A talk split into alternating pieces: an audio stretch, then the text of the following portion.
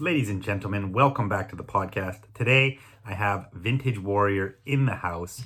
He is a fellow Rose Bowl veteran, been doing it a long time. We've been friends for a while, buying, and selling to each other, chopping it up. He's a skateboarder and he really specializes in true vintage. What do I mean by true vintage? The older stuff 20s, 30s, 40s, 50s, mixed garments, military, sportswear, um, t-shirts, but not only t-shirts. So it's an interesting episode if you want to learn more about the history of true vintage clothing. Definitely watch the whole thing. Okay. But before we get into it, I have some vintage news for you. First of all, Sarah Gurley, who is one of my staff members at Frankie, my number two at Frankie Collective, says my intros are too long. What do you guys think of this? Do you think my intros are too long? If you do, put it in the comments. If you want me to get to the interviews and stop doing these intros, put it in the comments. Or if you're down with my intros, I want to know too. Also, give this video a thumbs up, guys. Okay, quick vintage news. So, a t-shirt beat the genie. We had a t-shirt hit 6.1K. This time it was a Fugees Mona Lisa t-shirt, rap tee, bootleg style. I thought it was cool. This makes a lot more sense to me than the Genie t-shirt, but to each their own. Who am I to judge? But prices are still booming. And on that note, 1980 something Co. and the Vintage Wiz are doing a physical flea market they're opening up a physical flea market called the Virtual Flea. I don't know how to say it. It's a weird name, but that's going to be in Florida. Go check them out for more details on that. I think booth space are already sold out. If you're in Florida, go check that out. Rose Bowl is still a no-go. I went on the website yesterday and it's not opening for at least October. Tell you the truth, I'm not mad about it. I might go to Cali anyway, but this is the first time I will be home with my family for Canadian Thanksgiving.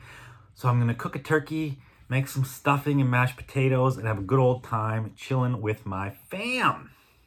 If you don't know already, F as in Frank has opened up outlets in Hudson Bay stores across Canada. We have one here in Vancouver. We have one in a couple in Toronto, Calgary, all over the place. If you're in Hudson Bay, if you're Canadian, go check out our outlets. Vintage clothes is now being sold on the mainstream markets in a department store, and we are a big part of it.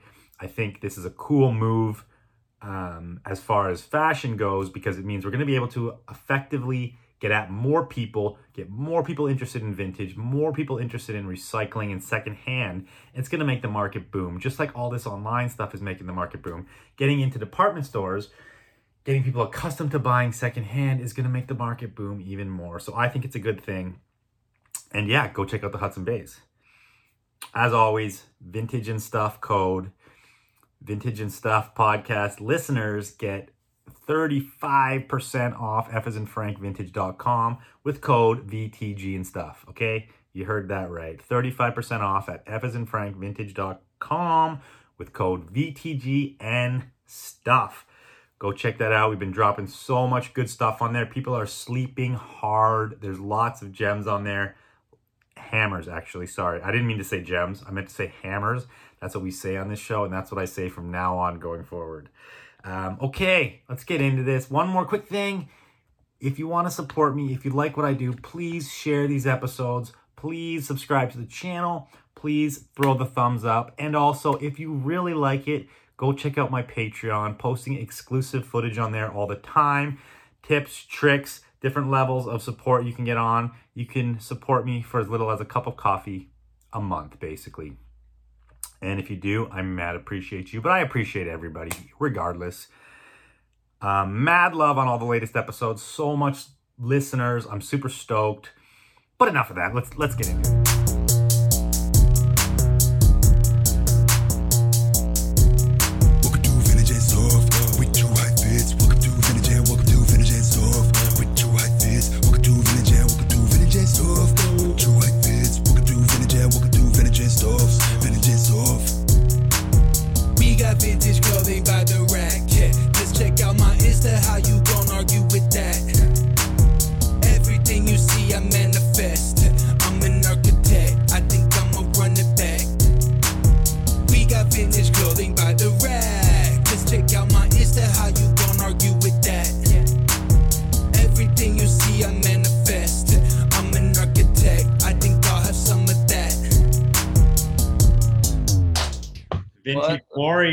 Fuck is up, Warrior? Warrior, come out and play. yeah, welcome to the show, dude. What is up? Thanks for coming on. Yeah. Missed the missed the Rose Bowl. Yeah, dude. I miss seeing your ugly mug at the bowl with your with your newsy apron on. yeah. I always gotta have something cool on, some little flair, you know. Yeah, dude. So that's oh. where we met. You think it's coming back? When are we going back to the ball, dude? When are we coming back to anything? It's just like online now. Online bowl. Online brain. We just can like plug into the internet through a cable. Yeah. I mean, I have like the eBay app built into my brain now, so it's like I get all my notifications. It's like, oh, so you know, oh shit, the fucking, you know, whatever, chain stitch, embroidery, jacket. Oh, gotta get it. They must only give you that implant when you're a power seller because I, I haven't got mine yet. My my seller rating's below below average, so I won't get it. Yeah, no, I'm not. I'm I'm more of a buyer. Nice. I am buyer. So let's get into the beginning, dude. Tell us the story. How did you even get into this business? Well, shit. I grew up skateboarding, and well, I grew up playing baseball as a kid, and then when my parents split up, I got into skateboarding because my uncles were into skateboarding and like graffiti and like, music. This fucking guy's like blow. Can you hear that? Yeah. Was he blowing leaves around? I'm on a fucking podcast, guys. No, they uh they cut a tree down, and so now they're like cleaning up. Mulching it. It's kind of bad timing. Um, anyway, um, so I grew up skateboarding, and then um, I end up having like a lot of skate clothes and like skate shoes and like so much shit. All my friends would come over and like they'd like kick it and like you know we'd go skate or whatever, and then they'd like spend the night and they'd be like, oh man, like I need like a new pair of shoes or whatever, and I'd just be like, oh, I got you, you know, like what size? I mean, they were like you know two sizes my range or whatever, so I'd What, hook eight- them up. what era is this? What what uh what year? Uh, shit. This is like probably like 99, early 2000. Or how old are you? Are you close to my age? You you never ask a, a lady. no, I'm not fucking 60. You qualify. You're old head. How old are you? Oh, oh yeah. I, you know, it was funny. Like before I like you asked me to do this, I was like, oh, this old head, huh? So one old head to another. That's just what we are now. Now I'm uh 35. 35. Okay. So, So you're like you're yeah. So you're like mid teens, 99. hmm Nice. Well, yeah, I mean, I grew up in like the you know late '90s, early 2000s, and so I got into clothes basically like that. And then from there, as far as vintage goes, like my mom and grandma were always going to like thrift stores and like uh, like discount like Ross and TJ Maxx and shit like that. So I learned like what like a good deal was. And uh, I'll never forget the first time I found my first tee. It was like this I still have it. It's so sick. It's like a Batman and um, Joker, like '90s big like print with like Batman on one side and Joker on the other side with like a lightning bolt in the middle. It's really sick. And I was like, I was like nine, and like I found it, and I was just like, I, you know, I mean, it, it, it wasn't like. I don't even know how shit how I guess it wasn't that old then, you know, it was like 90s. Yeah. And so But that was just cool to you because you were at the age where you appreciated it. yeah and you know i was like really stoked that it was just there and like the fact that i that i was even like looking through this stuff at like such a young age it was like Yeah. i wasn't thinking about it it was just kind of like fun for me because i really liked going to these thrift stores and um and like that was kind of like how that's how i grew up i grew Oh. up going to fucking thrift stores Did you ever have a real job? yeah in, in my life Yeah. of course well, some people haven't. Some people probably like got into this real young and then never worked a real job in their life because Yeah. you're not right now. Like no get into that, but like, so what kind of jobs did you do in your in your early Uh, years? like I would say my first couple jobs were pretty shitty and probably like any other job that I have is shitty. And you know, like I guess most jobs. But um I uh I started as like a maintenance guy at a golf course and I would drive around at like 5 a.m. and like do donuts and shit and like my buddy would like drive to to work because he lived up the street and he got me the job and he'd come up and like he'd just be like chain smoking at like five in the morning. I'm like, "What's up?" You know, and then like he's like, "All right, get in," and I would just like fucking. He had like this old school van, like those those old vans with like the carpet everywhere, like not like old school, like it was just like one of those family like traveling vans with like the seats that like swivel and shit. Oh yeah, yeah. So like every time I'd go in there, it was just like, oh yeah, it's like a big couch, and so I would just take a nap, and like until we got to work. Oh, that sounds like a wicked job. You get to drive around in a golf cart and do donuts, and then Well, you, go, you guys go and get high in your buddy's van. No, I mean I would. He did. I was the stoner guy. I used to be a pretty big stoner, not like hardcore, but you know, you know, I've had my share of stone days. Nice. So and like I, okay what else? So uh i worked at i worked at like a fucking golf course. I worked at like a, a car dealership cleaning cars. Uh worked for like h&m for like way too long. Um worked at a movie theater which was actually pretty dope. It was one in uh, hollywood called arclight theater. Have you ever been there? No. no, they're uh, it's like a big. It's kind of a cool. They they were like one of the first ones to do like pick your own seating, and so you like re, you like you pick where you want to sit, and like it costs a little bit more money. So what was cool about that is that a lot of celebrities and like pro skaters and shit would come in, and so like I met like so many like random celebrities and stuff. It was so badass. Because like I would just be like, like, one of those theaters that's from the 40s or something, or is this like a new theater? "Uh, what? Is it like a super old? Uh, you know theater? what? So the Cinerama Dome is actually one of the like older. If you've ever been the in Hollywood on, uh, it's like Sunset and Vine basically, and it's like this huge like like dome. And so that was there, I think, since like the late 40s or like early 50s or something. And so they built around that, and they kept it all like pretty original. It's pretty cool. Um, Great. like I remember meeting like Samuel L. Jackson once, and like I was just like doing my thing, and like I looked up, and this motherfucker is like so tall, and I was just like, I was like, oh my god, I was like so stoked. I saw and, him uh, in the airport once, actually. Oh really? yeah. I met uh Quentin Quentin Tarantino. I was selling Okay. tickets, and it's like it's always the same thing because I'm always like looking down, you know, probably looking at my phone or like not really working, and so like um oh, and I was very very stoned at that job. That was actually fun. Yeah, I looked up and it was like Quentin Tarantino, and I was just like, I was just like, oh hey, uh, how's it going? You know, and like he had the fucking dopest Kill Bill jacket on, dude. That no was way. made for him. It had his fucking name his on it name. it was so gangster. I was like, I was like, nice jacket. He's like, oh, oh yeah, oh," you know, because he's like, he's kind of like quirky dude. Um, What do you remember? What film he was going to see? no, I don't. I don't. Wonder if he was going to see his own film. Uh, maybe he has. He owns his own like theater in Hollywood too. It's called Beverly Cinema, and Oh, uh, he plays like a lot of his movies there and like like really cool shit. Sweet. But uh, yeah. I, so I when met, like, did, when did you I make Eric Koston there once. That was dope. What? Eric Koston.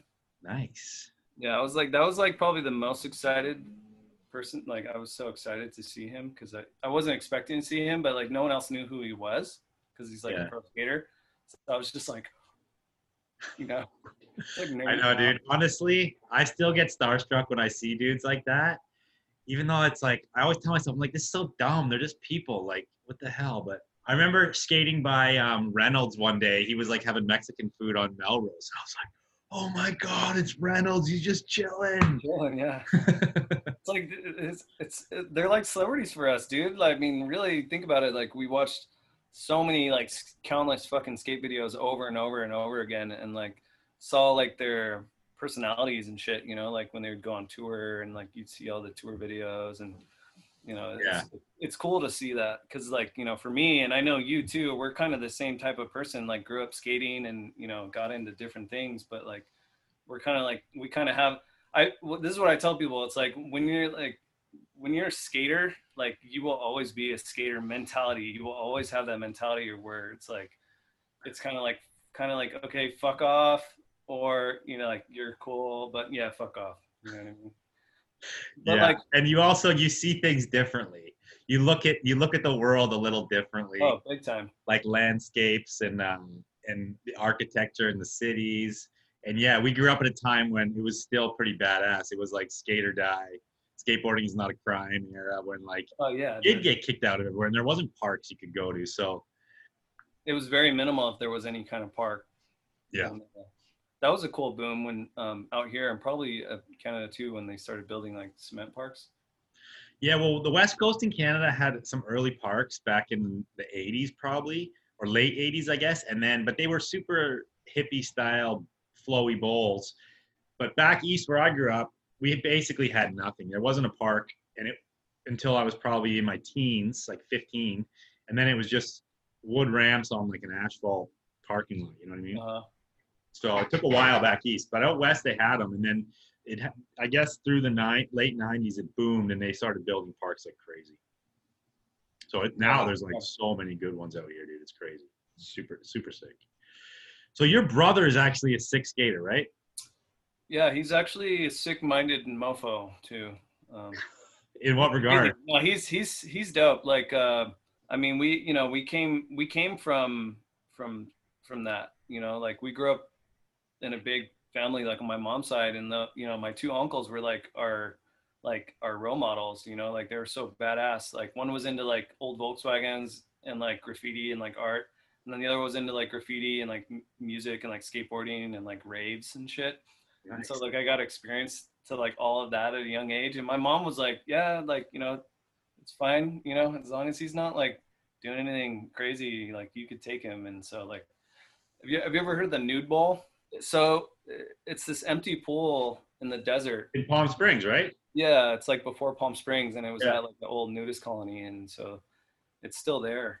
And uh, And isn't doesn't the story go that at one point they filled it, but then somebody dug it out, right? yeah. Yeah. Because it now it's just at like an abandoned hotel or something weird. No, it's just it's it's literally nothing around. It's so fucking cool because it's just dirt, it's whatever, and it's this big empty pool and like a cement slab like where the pool is, and that's it. Yeah. It's My friend neat. recently went there because he spent a lot of time in Palm Springs and he did a trip out there. But that thing's like core, right? Like it's hard to skate that bowl. I mean, it's old. It's, it's fucking it's old and weathered and shit. But yeah, also, only, steep ass. only the hardest of core dudes could skate it. So you been there? You used to go out there when you were a kid? Well, my uncle had a rave there once, and that was like my first rave. But he like he put it on, and it was rad because, and there's still like footage of me somewhere like with like a crazy fisheye, like of like my face, and I have like a hat on backwards and stuff, and I'm like the only fucking like 11 year old at a rave. Wow, dude. but like as far as like the clothing goes, I don't know. Um, I've just kind of always been into like clothes and shoes, and like, and then I kind of like from skating, I got more into like you know like the design and you know, or like I got more into like vintage and started appreciating like vintage in in, in a different way. I remember seeing like bands like growing up wearing like vintage tees, and that's kind of like exposed me to like a vintage T-shirt. I was like, damn, that shirt looks fucking cool on this dude. Like, why does he look so fucking sweet, you know? And I was like, oh, okay.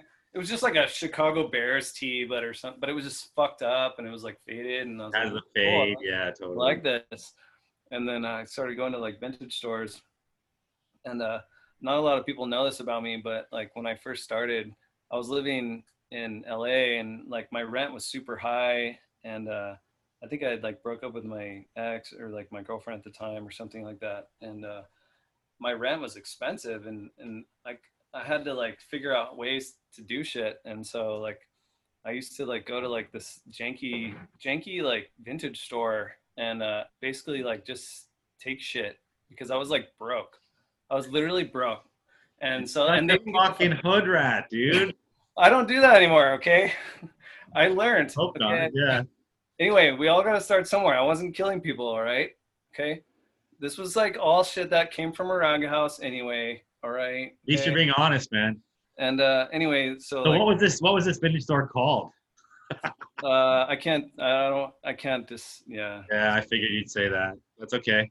No, I mean they're still around, and they don't. I don't. Know, they probably don't have an Instagram or anything. But anyway, That so era like, too like, would have I- been like the era when there was a lot of big. There was like Aardvarks and there was Jet Rag. And it was on. It was on Melrose. The there was all these uh, big bu- American Rag, all these big. That was it. That was it. that was it. All these big stores, and they there's like chains and they were all getting from rag houses. It was kind of like a monopolized industry through these big dudes. That there wasn't Oh, like yeah. a lot of like smaller mom and pops. I mean, there probably was a few, but it was just such a different time, man. yeah way different and and i didn't even really experience i mean I, I i got to experience some of that in la i've been in la for like maybe 15 years now So I what, mean, what, how did you sell the shit? Were you were you taking it to sell or just to have? i probably both i'd be like fuck this shirt is sick i just I Swap just- out your shirt. like, yeah like you know but uh Nice. Oh man. No, I mean, I think I started selling. Uh, I don't know if it was Rose Bowl or, or, or, or like I think I posted stuff on like Craigslist, like you know, oh, vintage clothes for sale. Because like I didn't really know about eBay. Like I knew I knew about eBay, but I, I didn't like you know sell on there or anything. And um, and like people would randomly hit me up. I, I found like a Type Two there, cut off sleeves and with like paint all over the back, and like it looked kind of looked like shit and I didn't even know what it was then. Like, uh, you know, I didn't know that it was like a good old Levi's jacket or anything. Did you sell it or did, did you? Yeah, I think I sold it for like a hundred dollars or something. I put it on on uh, Craigslist. That's how Uh, it goes, man. So when was your first Rose Bowl? What year? Remember? uh, I don't even know. I want to say at least ten years ago. Like, Damn, it's good run, dude. It's been yeah, it's been a minute. Like and uh it's funny because like I like I look at photos of like stuff like when I set up and it was so weird and I still kind of sh- set up pretty shitty but uh it was just like t-shirts on the ground like little squares and actually it kind of looked cool because people were like it like no one ever no one that I've seen did this. I've seen this in like pictures in like Thailand and stuff where they fold them in little squares and they like put a blanket down and they put like put them all down so people can see Perfect rose. Yeah. Yeah, and so it was kind of cool because people would walk by and just be like, oh, you know, they'd like they'd point and and they were buying stuff because there's so much shit at Rose Bowl and like so many racks. It's like unless you're like the hardcore dude and like you know looking for stuff, you're gonna go through those racks. But like majority of my kind of sales, to be honest, are just regular sales, like just regular like twenty dollars t-shirts and shit. Yeah. So um, you know, it was cool. We call that the, that's like the brunch crowd. They roll in at like 10. Yeah, I Like the brunch crowd. Girls with their yeah, those are the ones that are like still smell like booze and stuff, and they're like, they're like, oh, like you should get this one. Oh, and they're like, they're like looking at each other like, okay, uh," and then like, you know, they they spend money. I I miss those days. Same, dude. Yeah, the Rose Bowl has this uh, ebb and flow. It's like you get the morning rush, which is like a blitz of people going hard first thing, trying to like outdo each other and outpick each other. And then you have like when the sun comes up, there's kind of like a slow period when Yeah, it's like a, it's like a while. It's like two hours usually that it's like super dead. Yeah. And then then the brunch crowd starts rolling in. The hangovers start rolling in. The uh, the uh, the Daisy Duke girls with their moms start rolling in. And then then they start Mom- buying the The uh, mom has like a tall can and shit. Yeah, the big boys. Moms moms with tall cans, dude. That should. That, I'm gonna make a shirt. It just says like, moms with tall cans. That's what's up. It's like uh, they're like cougars, possibly milfs. there's definitely a lot of like interesting interesting people to look at at Rose Bowl too. Like that's kind of what's really cool about it is because you get like you get like the the out the out there person, and then you get like the the designer kind of interesting person or whatever. You get like Yeah. the the collectors, the resellers. Like there's so many different vibes there, and uh, it's cool to see. That. yeah. It is cool, man, and it's inspiring. I used I used to come. Well, we've been coming to Cali for so many years, like 15 years, Mhm. and in the beginning it was to go to Rose Bowl, but then it started to evolve into getting inspiration, really, because part of it is getting inspired and seeing what people are doing outside of like your bubble, right? If you live in a city like Oh, Vancouver sure. or you know Midwest or wherever, you get to see so much cool shit there, and people are interesting, dude. It's so true. Like you'll see, I remember seeing Jeremy Scott walking around, and he has like those puffy World War II like flight pants on with the Uh-huh. suspenders. Because it's like you know, in the morning too, when the sun comes up, it can get or before sun comes up, it can get super cold, right? So I guess he just like bought a pair of like flight pants to wear to warm up, and he's walking around. Oh, around. like the leather one, like the no, not the uh the '40s ones, like the, the Korea one. War that are like. Oh yeah, yeah, yeah, yeah, yeah. Oh. My one of my favorite people was like this one guy that would walk around in like a pink dress, and he had like a big mustache and like glasses and like long hair. And I don't know, I really don't. I think he was buying like the same kind of stuff that he wore, but he was so interesting because he had. I mean, like, it's you know, I I don't judge, but and it was great, like to Yeah. see him like do his thing but like the craziest part about it is that like he would have like this and we would call him princess because he would always have like this princess dress on and it was like so interesting and he would uh Was he a seller or just a? no he was like a guy that would go and buy. And uh he would wear um we call them payless shoes. Did you guys have payless shoes in canada? Yeah, yeah, totally, totally. so you know like the velcro strap like this the gray velcro strap fucking payless shoes? Those Dude. were the shoes that he wore. And it was like it was like it blew my mind because he was you know he was it was just such an in- interesting person and you remember what kind of shit this big long was dress like with with with fucking velcro strap payless shoes Wow, dude, those are those are kind of dope. I might have to get a pair of those Velcro. i What's uh, some good memories besides this guy in the dress from Rose Bowl, man? You've been doing it for Rose 10 Bowl? years. Uh, I mean, anytime I'd see you, you'd have like your skate or something. And that was cool. I remember like trying to grab your board one time, and I actually Yeah. pulled something out of my ass. That was cool. You did a tre flip, I remember. Uh, yeah. In, I think you weren't wearing proper footwear as well. You were wearing like boots or something, maybe. Uh, I don't know. Maybe. Oh, I'll tell you something. The craziest trick I've ever done on a skateboard, though, and I don't, I, I don't know if you've ever done it. You may have. I know maybe some of your friends have in Canada because you guys snowboard a lot. But I went snowboarding one time, and I did a fucking tre flip in snowboarding boots. nice, That's dude. dude. I don't even know. Like those those boots weighed more than than I did at the time. You know. Those things are pretty clunky, pretty heavy, dude. I've, I'm sure I've tried that at, one, at some point. I don't know if I've ever done it. Today's actually, speaking of snowboarding, I got to buy my season pass today if I'm going to buy it for the season. They have a cutoff. And it's getting so weird right now because with COVID, hmm they're like, if you buy a pass, now you have to book your days. You could you used to be able to just show up at the mountain with your pass and go up the lift. Now they're saying you have to sign up pre to get the day you want to go ride, which is fucking weird. Uh huh. So I don't know. I don't know if I'm gonna buy a pass this year. So I'm on the fence, dude. I'm on the fence. Yeah, I wish I got more into snowboarding. I was more just like skating.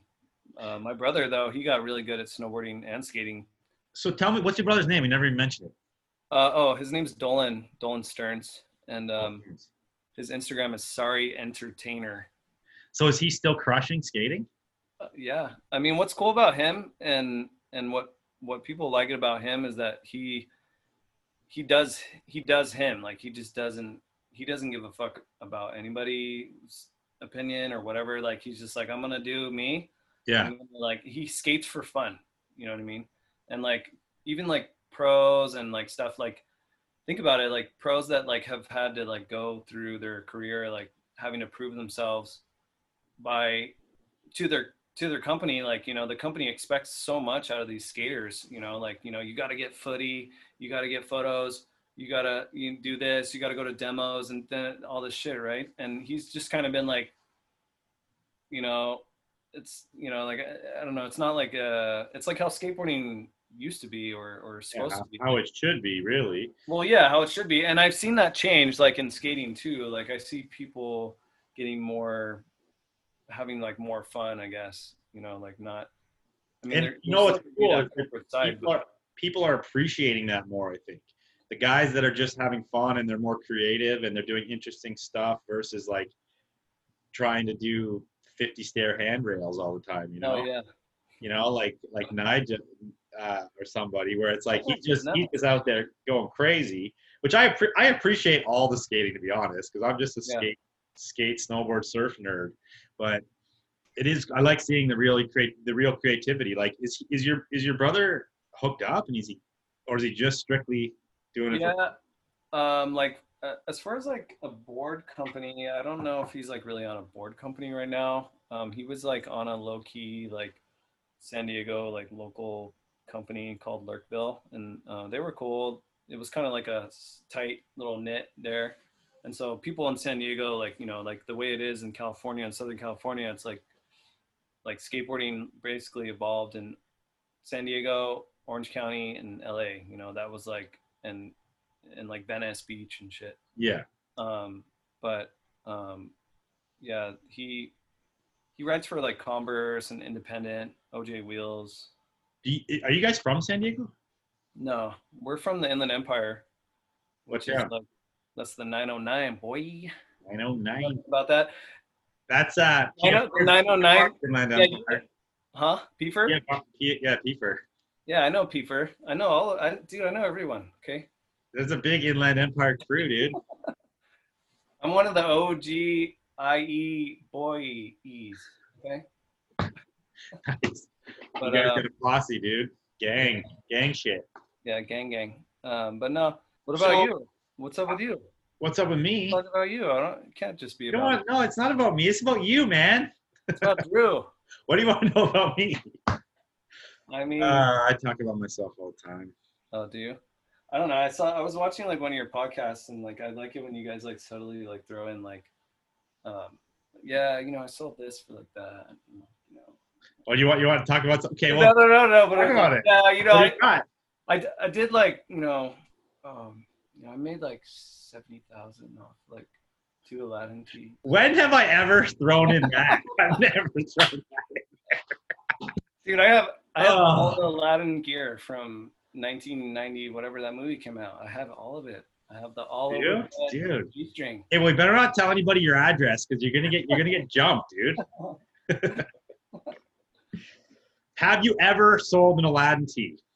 No, Have you passed an Aladdin tee in, in in like when you've been picking and you're like, fuck this? no. I mean, I would have grabbed that. Yeah. Okay. Okay. Only it was, you know, single stitch, dude. Well, yeah. Come on. We got to talk about a beef Rose Bowl. I don't know if it's even a Rose Bowl beef, but I remember there was a beef between you and Tara. Who? Thrift Lord. Oh, I don't really speak of him or say his name. So, He who must not be named. No, I mean, like, there's no need for me to even talk about him because, like, I don't want to go to that level. You know what I mean? Why? I, we can't talk about the beef. It's the beef. Everyone Oh, likes the a beef? good beef. I forgot what the beef was. Oh, okay. This was the beef. He or I, he was like doing the raffles and stuff. And so, like, people now, like, you know, everyone's trying to up one another, you know? What up? So, like, What up, midship? Yeah, everyone's just trying to, like, you know, be on top or something, you know? And, like, that's never been my thing, really, at all. Maybe when I was younger, like, you know, like, I wanted to be the coolest dude or something, but, like, I don't fucking care. Anyway, That, that's 100% my motivation. what? I want to be the coolest dude. Well, I don't need to want to be. I already am. Do you see? Do you see the difference? True. I have Yeah, no it's need just to- effortless for you. Sorry, guys. Okay, back to the beef. Okay. Anyway, I I um, oh I I posted like a Reservoir Dogs tee and the and I put like a raffle up for it, and I had never done a raffle, and it was actually my home. Or okay, I it was my homie's tee, but I found it for him two years prior to that or whatever, and he's like, oh, you know, I don't wear it or whatever, and I said, okay, I'll try to like raffle it off. And I mean, what's funny now is because nowadays it's probably worth like you know fucking I don't know eight grand, Yeah, dude. ninety five hundred. Down payment on a house. Ugh, we'll get into the value thing in a minute, but it, I mean, it is funny to me. But anyway, I had it up there. The value X amount of you know cont- like people to to enter the raffle, right? And it ended up being like four hundred dollars for a Reservoir Dogs tee, which I thought actually, you know, to me, I thought a Reservoir Dogs tee was pretty sick. You know, it was single stitch, so I'm just saying. So how did so yeah, so you raffled it, but then he I raffled it, and then he like reposted it on his Instagram, saying like, you know, if you're gonna raffle something, you need to do it like the way that it's supposed to be done. You know, this shirt might be like worth like two hundred dollars, and I'm like, dude, what do you? And I hit him up, I'm like, what are you doing? Like putting me on blast? Like for what reason? Like this is none of your business. Like you know, it's like the thing I, I didn't like about him, and like I don't I don't deal with him or you know like I've bought things from him before because he was in LA for a little while, but you know I, I could give a fuck. I care less, you know, whatever. But you know, during that time, I was just like, you know, even then, I was like, like, what's the like, what are you doing? Like, why are you even like putting that out there right now? Like, because you want attention. So like, you're gonna fucking repost the Vintage Warrior is putting a you know a T-shirt on raffle that's like you know worth more than it is because I say that it's like not worth four hundred dollars, and I'm like I'm like hitting him up. I'm like, why does it matter? Like this has nothing to do with you, you know. Like and so from there he was just like talking shit, talking shit, and then so from at that point, you know, the fact that he was like came at me like that it was more like a disrespect like it was disrespectful the way he came at me like that. And it was like dude you could have messaged me if you wanted to like talk about it. You didn't have to like like you know repost it. And he like crossed my thing out. But like people knew who it was coming like they knew where it was coming from you know? And it was like because i'm the fucking warrior dude okay? The Lord versus the Warrior. Yeah, Dude, the beef in the fucking ring. he would have killed me. He's a big dude. I'm i'm a little guy but my brain is bigger than his so like you know my i mean he's smart Sometimes it's more speed, man. You probably got speed on him. fast pretty fast I remember that smart. and I remember smart. it. I give him props for you know him doing his business and like that's cool and that's great. I think it's awesome. But Yeah. the way that he you know had came at me and has came at people is is is was more of just like a you know like you know there's no need to like step that line you know like don't fuck like I don't have a problem with you but if you want to cross the line it's like now I have a problem with you. You know, it's like, and I'm not, I, I'm not, I'm, I, I like to avoid that shit. Like that's not my style. I, I'm not, I, I don't like, I don't like drama. Yeah, You know I mean? ah, fair enough. Either do I. But it makes for good podcasting, so that's why we're talking about it. Oh, okay. Okay, but I remember that, and I remember it blowing up, and I remember there was like this ongoing, like stupid petty beef thing between you guys for a while at the bowl, because he was still at the bowl for a while after Uh-huh. that. But anyway, that's a good topic to get into because he, him, and 1980 started the raffle thing. Well, actually, I don't know who started the raffle thing. Anyway, Thrift Lord. Okay. Don't, because don't get it wrong. He'll come at you. Well, he coined he coined the raffles, promoting it the thrift lord way, and then people were doing raffles. They're like, "I'm doing it the thrift lord way." Yeah. Yeah. Yeah. Yeah. Yeah. That's what it was, and then Yeah. Because you know why? They didn't, they didn't want to get called out. That's why. probably yeah, they're like, Yeah. "I don't want to go down like Dude. the Okay. way the vintage warrior got called out." like So it was mad funny, and you're right. It's because the method of raffling was that you put a value, and then you only sell as much slots to the value. But you know, I did raffles before that on Uh-huh. Frankie, right? Not like not different. Like we did, excuse me, we did raffles for like designer clothes and stuff on Frankie, and we did it through the website. So we just put up a like a, a, a listing with a five dollar price, and we sold as many as people would buy. Like we didn't put a fucking limit on it. uh-huh. We were like, if 150 people want to buy this raffle, we're going to sell it because for them, the person buying it can still win something sick for five bucks, right? Oh yeah.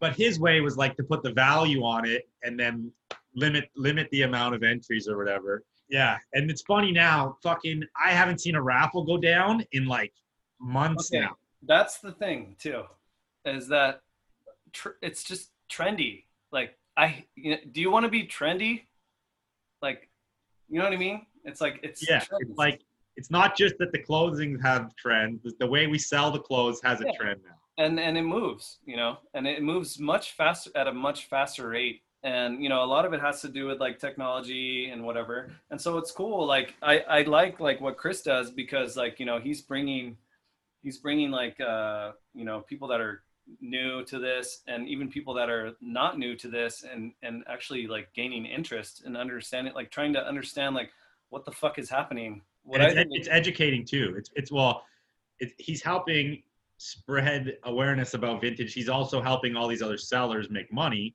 but he's also all the people that watch. It's like an educational thing because now they can understand why something is valued. Yeah, even yeah. though the value is still kind of oh. fucked up. That's kind of iffy though, because it's like, it. What is it based off? Someone's opinion, or you know, like the rarity. Like, what's the rarity of like this tee versus this tee? You know, like this fucking tee. There was like three hundred thousand of them made. How rare is this tee? You know what I'm saying? Yeah, Maybe like the Nirvana heart shaped box tee, there was only a hundred thousand made, and there's like five hundred thousand made of like the fucking whatever the fuck, you know what I mean? And so Yeah. it's like, in my what I mean by the education is like they know that they should they know that this is different than like one that they can buy at the mall now. You know what I mean? At least that education Sure. is getting out there. It still blows my mind that say like, yeah, random 2008 movie tee is going for five six hundred bucks. And I and to speak on that topic too, like I just had a, a private appointment to sell some wholesale tees, and like I sold all these horror tees that were like from 2011, 2010, Uh-huh. 2009. They're cool movies, but they're they're not the original shirts, and they're those shirts are going for big money now. It's crazy. It's only 10 years old. yeah, and I and I I saw that coming, you know, and like I I've heard, you know, I've talked to people where it's like, you know, I have to like I have to start buying like early 2000 shit, and it like it went from like, you know, I got to buy early 2000 shit, like maybe a couple years ago to like, oh shit, everything fucking just went to here now, and it's like. Yeah. I mean, maybe because of the whole COVID thing, like it really is fucking with everyone's minds, you know, like it really is. And also, I'll, I'll, I'm just gonna get into it really quick, but like you know, like you know, spending that kind of money on like a T-shirt or whatever is crazy. But if you, you know, if you think about it, it's like who's spending that money, and where's that money coming from, and do they have bills? You know, like do they live with their parents? And you know, where's that money? You know what?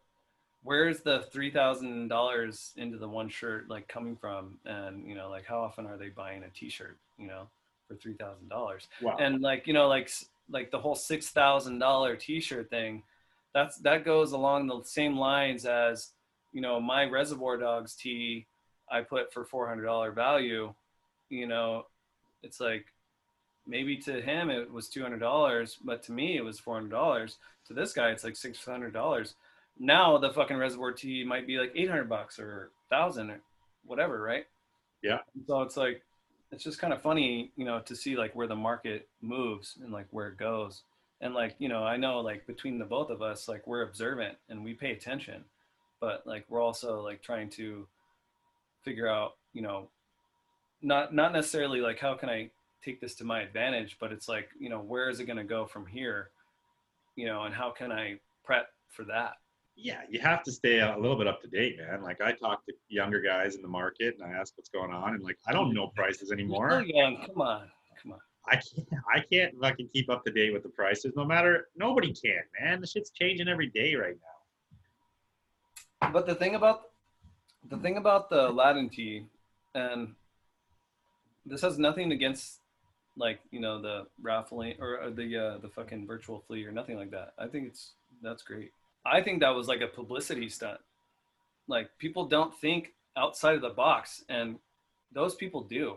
You know, they they're like the ones that are like you know creating show, they're yeah. creating they're creating the market is what they're doing they're manipulating the market and they're creating it and so they're taking like you know say okay this shirt sells and what was funny is that like you know like like oh show show the screenshot of like the payment and shit. It was like people were like show the screenshot of the payment of the six g's. And so like the homie like you know whatever put the fucking six g's. It's like a tactic you know? It's like chess game and business techniques and shit which is For cool. sure. it's really cool. It's a level of uh, market manipulation. yeah. Well, I mean, this is our this is our uh, This your is our- this is your hypothesis on the situation. It, if it is or it isn't, who knows? Okay. Yes. Okay. Go Yeah. ahead. I mean, I just don't. I mean, like, No, no, no, I'm not. That's what I said. That's Yeah. what I said even before I said anything. I Yeah. said this is no disrespect. This has nothing to do with anyone personal or nothing. Yeah, yeah, totally. And it, it, it, it, it's it's definitely a valid theory because people have done it in the past, and if they can manipulate the market to make prices rise, it's good for it's good for them. It's good for everyone else who's selling T-shirts, man. Sure. But the thing is, okay, so say say say something sells for six grand. Think about like you know the rap tee phase, you know, which is still a good phase. Like you know, like the obviously the really hard to find rap tees are dope and Yeah. worth money. But then it was like art tees and uh, movie. Now it's like you know movie tees and shit. And now it's like Disney. And Yeah. say something sells for six grand, it's like realistically, no one's gonna fucking spend that kind of money on a on a Disney tee, right? Really, like unless they're just stupid and rich, which you know could be the case. But that brings that six thousand dollars here to you know like you know this tee used to be two hundred dollars, for example, whatever tee, right? Now it's six grand. So it's basically taking that and trying to like put it here. You know what I mean? And so they're trying to like bring and like take that margin and like put it in the middle so like i mean six thousand dollars is ridiculous like it, it kind of it, it just is like you can't even find like a fucking i mean like old levi's you know they'll sell for like more than like 30 50 thousand dollars or whatever a hundred thousand dollars for certain things but i'm not saying Yeah. not saying- Okay. So not saying that like you know this this this particular item isn't valuable but like you know it may be valuable to that person but like ev you know the six thousand dollar tee fucking made the vintage community lose their fucking minds even people that like you don't deal with 90s shit or t-shirts or whatever you know like people that deal with like you know real vintage clothes like Yeah. Well, you, you want to know the best example of that is we're gonna get off this T-shirt topic in a second, but no it's fine example of but i that, did want to talk about it yeah, is um, you know, Goodbye Heart. He was like posting his his come up of like Disney Pixar tees. He got like a big Yeah, all the bugs like I'm shit. like, I'm like, Goodbye Heart is out there selling Levi's, selling East West jackets, selling hippie fashion. He's like from San Fran or something, or Seattle. yeah um, But anyway, typically he's selling true vintage stuff, and then all of a sudden it's like I got a big lot of Disney Pixar dead stock dead stock tees that are worth 800 bucks now Yeah, So, yeah, I mean, like you're gonna, you know, you're gonna milk that fucking cow, you know, until that cow runs dry. You know what I mean? Right? Yeah. I mean, I have some bangers. I have like, like I said, I have the all over print Aladdin Manthon. Stanley DeSantis. Yeah, with the. So okay, let's talk about some. Let's talk about prices then for a second. Okay, you're right. It's hard to find anything that's worth six grand, even in true vintage. It's hard to find something worth six grand. Yes, there's there's very rare Levi's that go for up to like fifty grand, hundred grand. I've never found them. You probably haven't found them. It's hard. So, what's the most you've sold like a true vintage piece for? Uh. Um. Shit. I don't know. Maybe like two grand. Yeah. Okay. I paid, but I paid, you know, I paid 200, but I knew that it was going to go for at least a G and I sold it for two. So that was cool. But, you know, like I, I look at it like, you know, like uh, in other ways, like, you know, it's like I find something for a dollar and I sell it for 400. Like to me, that's the same, that's the same thing. You know, it's like that margin is like sky high. But you also buy, so you're. I don't really know your sourcing. You're obviously not going to tell us how you. I mean, you, obviously, if you go to a thrift store, it's whatever. But Yeah. I don't fuck. probably buy from dealers. You buy from wholesalers. You buy from thrift stores. You buy. You can probably buy from wherever you do, right? Yeah. And do you typically look for that kind of margin, or are you are you happy to like pay up on less margin product? Um, what do you mean? Like if, Like, would you pay a hundred to make two hundred? Uh, not really. No, Okay. like it, it i need to know that like you know like when i see an item i need to know that this is going to sell and i need to know that it's going to sell for what i'm going to ask for basically. And so you know obviously like everyone wants to get it the less they can but Yeah. you know like if i see if i see potential in an item you know say it's like a say it's like a blank t-shirt right? But it's like a really good 1950s military blank t-shirt. I buy it for 20 i sell it for like 75 or whatever and Yeah. that's like based off of like my following or something you know or it's like uh, someone that you know can appreciate this 1950s era t-shirt and spend that amount So Like, okay, like- we haven't even talked about this. So you are basically you know something I admire about you. You stay pretty true to what what you like, and you like true vintage. You like Americana. You like military stuff. You know, I see you post like cool denim pieces. You know, sometimes like interesting like folk arty things, but also like some things that are haggard. But you don't you don't tend to have too too much stuff that's like really fucked up. But uh, you like a true vintage vibe, right? So like, what do you think? What's your like true interest? Like, what gets you hyped? Like, what what are you stoked to find and stoked to look for? I, I there's so many different things that I like. Um, you know, like I said, I, I grew up skating and stuff in, in like the 90s, like like late 90s, early 2000s, and so like I still get hyped on like a Stussy tee or like you know like some dope fucking 90s skate shit. But Yeah. like you know, as I evolved and like started to learn more about vintage clothes, um, you know, I started to appreciate different things, and um, and so, you know, um, you know, I look at like small details. You know, I look at like the design or like the purpose of like the the garment. So Um, functionality. Yeah, functionality. Um, you know, colors, materials.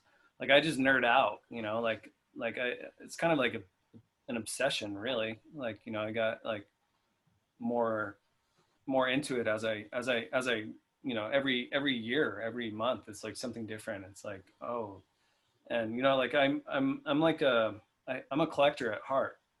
And so like you know that's like my my passion is like is a, is a collector and not so much selling but also like interaction with people and stuff. And so that's like what i miss about like being at the rose bowl is because like i was more into conversation and you know uh, Yeah. maybe learning something from somebody or educating somebody on something you know what i mean? Like that was cool.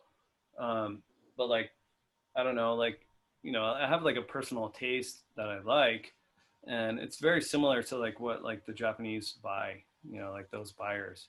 And so like you know like i don't i can't afford like crazy old denim. And i live in socal where that denim might exist but it's you know it's not like you don't find old workwear old barns and shit. Like there's fucking millions of people in this southern california and it's like they've come and gone and so like a lot of that shit is just you know like super scarce right I mean, but come on, if you're gonna find it anywhere, it's Levi's is from San Francisco. yeah i know You know. they and they find it they you know known bad boy and fucking afterlife and shit uh, and they don't they don't fuck around dude And do you know the guys? Uh, I you know I got Polo out of San Diego. yeah I was at the ball, and his crew have been doing those no, i know i know Yeah, they've been finding stuff. I mean, not not been, do you see what they found today no. What did they find today? uh well i don't think polo was there but um they found like a masked tee or whatever like Oh,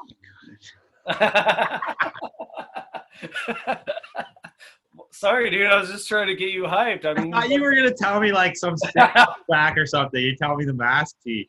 No, that's crazy. I did buy I I did buy that Rob Ross Cup shirt off one of those guys that they found in the house. Dude they've been finding so much shit like it, Yeah. it's dope rad. and it's it's been like in the desert and stuff which is pretty cool like they'll they'll go and drive like two hours away which in reality two hours away is not that bad and like the people are like traveling like hundreds and hundreds of miles and to Yeah. go on vintage you know and um Totally. Okay, I want I want to drop some knowledge on this episode. I want to talk about the stuff. So you have a pile of clothes behind you, right? yep Okay, so I want you to show us some stuff because this is a podcast. Some people will be listening. I'm going to kind of describe what it is, and then we're just going to talk about it. okay you, Why you- you why tell you me like- what it is you tell me what it is and then i'll talk about it because Okay, i know i know that you already know so You're like, testing me. like, you're testing. You're testing. Okay, Yeah. This let's is go. about this is about Drew now. All right, ready? Yeah, So we got what is I don't know. Can you see it? Universal. Okay. Do you know anything about that? Well, it's a it's like a Jacket. workwear. It's a workwear coat. So this is probably like a wool thing. Oh no, you're gonna show us your skating jacket. Yeah, yeah. Um, yeah. Corduroy, right? It's kind of hard to see the fabric, but you can see it's corduroy. No excuses, but okay. Okay, so this is Okay. a You want to see the zipper?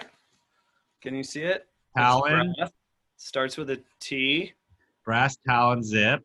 Uh-huh. It's got chain stitching on the back, which is from a roller rink, Troy's Roller Dome, Little Rock. Is that like Arkansas or something? Yes. Yeah, see, I even knew that. Good So- job, Canadian guy. This is a basically a jacket that they would have bought, and then probably like some local town shop would have embroidered it for them as like a uniform for the roller rink. Okay, keep going. Um, yeah. That's what. I don't know. That that's all I got. What do you got? Okay, I'll, okay. Let me let me let me let me break some knowledge to you now. 'Kay. So this brand, Universal Uniform Co. Um, I don't know. You know the FFA jackets. Yeah, totally. So this is the same company that made those jackets, and so it was basically like a mail order kind of thing, or like they would get in touch with the this Universal Uniform Co. and they would say, "Hey, we need we need our name, you know, with the roller skate or whatever, our roller rink on a jacket." Ah, okay. And so they, you know, they would, and if you look at it closely, like it's all like it's all the same. It's the same manufacturer as those jackets, those FFA jackets. Yeah, and for people that are unfamiliar with the FFA jackets, that's like a farm club thing, right? Yeah, Future, Future Farmers of America. Yeah, and they made those jackets all the way back probably to like Oh, dude, like turn of 30s, the century. Yeah, yeah, or something. up until like you can even find them up to like the 70s, yeah, right? and no, even later than that. Yeah, they still make them. But, Um, um, but yeah, so, anyway, so yeah, that's pretty cool, right? totally. That's a sticker. yeah and so i have uh, two other ones like that different colors but what's cool about it is that like normally the you know the ffa jackets are bright blue and they're really nice but um you know to see basically like an ffa jacket the corduroy in a different color because in in retrospect that's kind of what it is because you know normally it would have the symbol and the ffa and like the state Yeah, totally. um you know this is different and like you said, that's uh, universal uniforms, and I, I, have had so many different kinds of garments on those tags. Mhm. Um, it was probably like you said in a magazine that you like had an order form or something, and people knew that you could like order your club stuff through it. Yeah. So they probably yeah did- like you know like sportswear stuff Yeah. you know like you would hit up champion and be like you know i need you know 500 pe t-shirts made or whatever super um, cool. so here's a here's a good one Beck Northeaster. This is a uh, sports hogs jacket. Oh, dude, you got some good stuff, dude. North Northeaster Flying Togs, genuine horsehide. Beck, show the jacket. So this is a D pocket motorcycle jacket. Early 40s, maybe even 30s, correct? Yep. Um, uh, late 40s or, or, uh yeah early 40s early 40s, yeah. Super nice. What zipper you got on there? yeah well see that's the thing so look at it and tell me why it It's re- like that's might- that, that's like a an, a 70s Talon, so that's like a replaced zip. uh-huh. And uh, but it has the original zip on the D pocket. And people that are listening, a D pocket is literally a pocket that's shaped like a D. That's why, and it's a handle. yeah or also also it was called the pistol pocket so you would hold your pistol in there yeah, did you know that uh, I did not know that, dude. Dropping knowledge. Yeah, pretty cool so this is Super like nice wool. jacket. Horsehide. So Yep. a little fact about Horsehide was like back from the turn of the century, well, probably even 1800s, up until like the 40s, into the 50s. Even they made a lot of jackets out of horsehide. Apparently, because when they were when cars became popular, they were killing off a lot of horses because people started to drive instead of ride horses. So they had a ton of horses and a ton of horse. yeah. I, I didn't know that oh fuck Um, so that's why a lot of it was made with horsehide because they had a they had an influx of it. Plus, it's a thicker hide, it's more durable, last longer. And then I, I think basically after that, I don't know, like we don't eat horse in America, right? So if you have a horsehide jacket, like with with cow leather, you're eating the cow and you're taking the leather, right? But Yeah. like you don't get horsehide unless that that horse is like just gone and died. sure yeah So we don't really make So- out of horsehide anymore unless it's No, like, I know they do in Japan though. They make like you know reproduction like Bucos and like like this style. Yeah. Um, and some countries do eat horse. Like Yeah, they eat horse in. Europe, right? yeah. So We just don't in America. Yeah, fuck America. The vegans are rolling, rolling right now. Can hey, I, I do have a quick question though. Like, um, how do I move to Canada? Because I fucking and can we like can we marry as a gay couple or something? And you know I'm already married, dog, but I'll set you up. I'll set you up. Don't worry. oh, okay. I got a lot of I want- friends. I want him to be as cute as you though. Okay. All right, here we go. Ready? Next one, let's go. Okay, Charlie Brown. Let me guess the tag. Spruce Mayo. Oh no, it's um, it's Disney, Aladdin. Okay. yep, you got it. So we got the spruce tag, spruce Mayo tag. This is, if my dates are correct, Yeah, let's see. You see the percentage? See that 60s percent? It's uh, ninety percent cotton and ten percent polyester. You're showing. You're not. You're. It's not on screen. Yeah, there you go. Yeah. Okay. Nice. The green one's kind of rare, eh? Like usually you see those in like uh It is. like yellow and stuff. Dude, the green's sick. Is that is that your size? Yeah. Yeah. These are super pop. You know what's so funny? The Lenny episode, he said the first thing he ever sold Snappy was that sweatshirt. Oh, really? Yeah, that's how they met. That's awesome. But did you see the condition though? It's like fucking mint. It's dead stock. Yeah. So guaranteed kids will pass that up in the bins for sure. Well, I mean, this yellow one that I got. Let me just grab it really quick. But um, I have like a mustard yellow one that I got from somebody that found it at the bins, and I got it for fucking cheap. But um, it's it's good. It's good. Yeah, exactly. That's kind of uh, the color I see more often. That's a cool one with the baseball. How can we lose when we're so sincere? So this is a uh, Charlie Brown sweatshirt. We call that the raglan sleeve, where the sleeve goes right up to the neckline. Mm-hmm. On a, that's also on a spruce tag. Were they all on spruce tag? Look at the difference though. Let's see if I can show you. Hold on. Hold on. Here we go. Yeah, there. That's better. Oh yeah. So the one on the yellow one's older, correct? Yeah. Or, Yeah. So the green one is basically like, uh, like 1970 or something, or like 69 or something like that. And then the the 100% cotton I think is like you know anywhere from like 66 to like I don't know 68 or something like that. Yeah.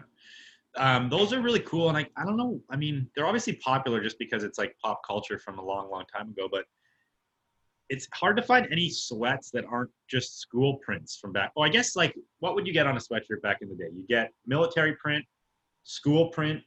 Um, that's like basically it. Yeah, If you're going back to like the 40s or before, right? Yeah, that's true.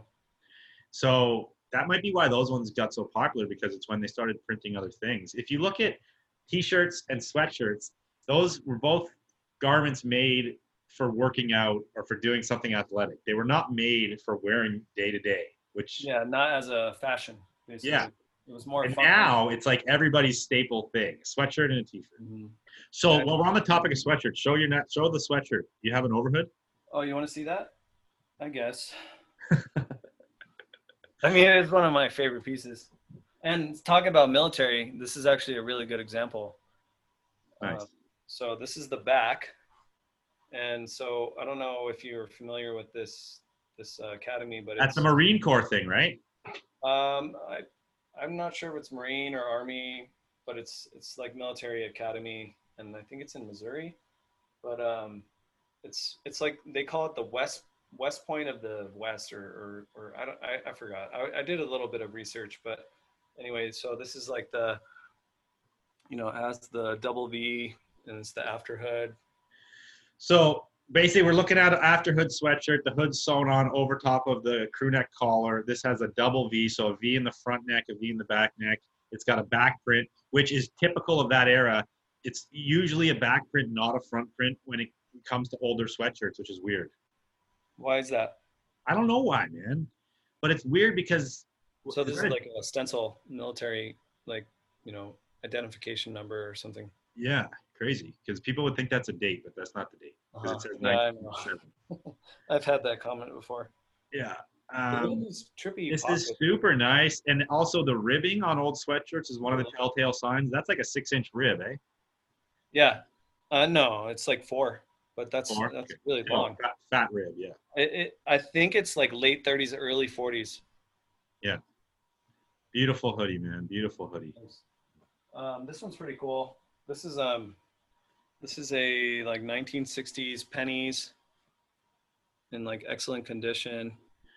Yeah. This is a white crew neck sweatshirt, Penneys It's got tag. A bunch of like um, details, like hand drawn. Yeah. So this was probably something somebody wore to school, and they decided to make like a folk arty piece out of, and every all the friends drew all over it. Mm-hmm.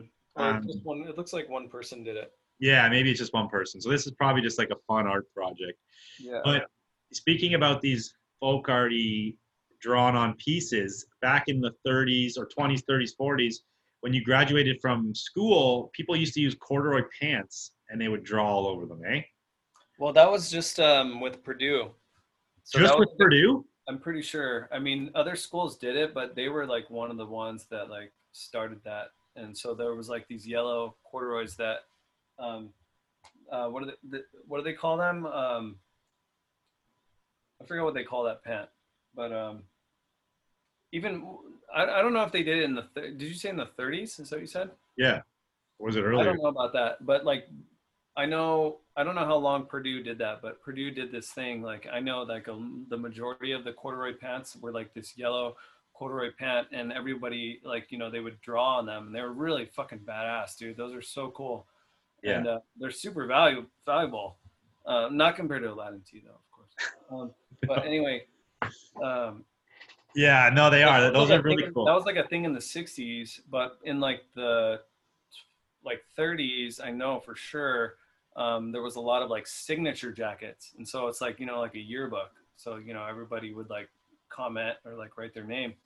Um, there was also ones that, and you've seen them, I'm sure, like the the embroidery sig- signature ones, which is really cool because it's like I feel like maybe what they did is like they would say like oh you know here take my jacket for like a little bit and you know um, sew your your signature in into the jacket and then they would like pass it around so it's kind of neat I wish I had a garment with all the cool shit my my uh, high school class said to said to me like when I left school. That'd be way cooler. Oh yeah it all the time. yeah it'd be like eat a dick or like you know like all the funny shit like all your, your close It's like, friends would say. Drew, remember when we got high behind the fucking gym? yeah That was awesome. This is a cool one. This is another sweat. It's like a kid size, but it's a. This is like a 40s, and it's on the old um, Duracraft, which was like champion, old champion. Hold on a second. So it is old champion or it's like Yeah, old- it is. oh really? Yeah, Duracraft is old champion. So that's like a sub label champion made? Uh, I don't know the full. Duracraft knitwear. Okay. Well, you know what's funny? Uh, Do you have this book yet? Speaking of champion, so Yeah, I got that. I'm going to shout this out right now on the podcast. This is a book that uh, Tags and Threads made. It says right there, published by Tags and Threads, featuring 850 vintage champion products contributed by over 200 collectors from around the world. We have a few pieces in this. Super sick book. You can order it through Tags and Threads. I'll tag him. But if you guys, when we're speaking about true vintage, this is a good way to get yourself some knowledge. There's one that isn't in that book. Oh, nice. It's in the book? That isn't. This Oh. one, this might, might be, but not with this label. So what's the label? It's like the late '60s um, one. Yeah, and that's sick to notice too. It, that has the name patch. So there's a tag where you're supposed to write your name, which is just a would be like a plain sewn in canvas tag, right? Mm-hmm. So that comes on mostly military stuff. Obviously, the same reason you put it on when you go to camp. So when it comes back to you from the wash, they know who to give it to. Um, and that thing has a crazy big V, eh? I, I love that you said A finally. Fuck. I've been waiting. I've been waiting for that. Fucking- Uh, well, there you go, buddy. You're welcome. oh, but hey, so this one's actually pretty wild because I don't know if you can tell, but the do you see this? This Two-tone, yeah. side? It's different colors than the whole sweatshirt. That's so right. So basically, that's like that's that that Can you that? goes to show you that this garment is so not about fashion that they're like, fuck, we ran out of fabric. Let's just throw another arm on from different fabric. And I, I, and which I didn't know. Yeah, but this V is actually kind of gnarly. Like, look how fucking. I didn't even notice how big it was, but It's a fat V. yeah, gotta love the V. He wants the V instead of he It's wants the, fat No. V. instead of he Huge V. she wants the D, he wants the V, and that's the V right there. Oh, That that's, that's. Larry But David. anyway, here's a here's a cool one. So I've been kind of getting into these. Nice. Yeah, sick, classic. So this is like the Harvey Ball. Is um, that the original Happy Face? Yeah. I don't know. I heard something about the Happy Face, the original. It's like one eye is different than the other eye. That's how you know if it's an original. Yeah.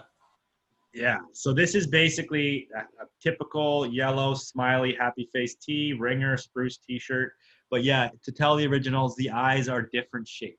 So I I I, uh, I collect all over print bucket hats, Nice. and um, this is like a dead stock, um, probably '70s champion spark plug, like all over print hat. Um, but uh, yeah, I collect those. Have you? I know you've seen these. This is like a 1950s like pajama. It's a pajama. I'm pretty sure that's what it is. At first glance, I was like, is that a prison uniform? Well, that's kind of the idea, but Oh yeah. Cool.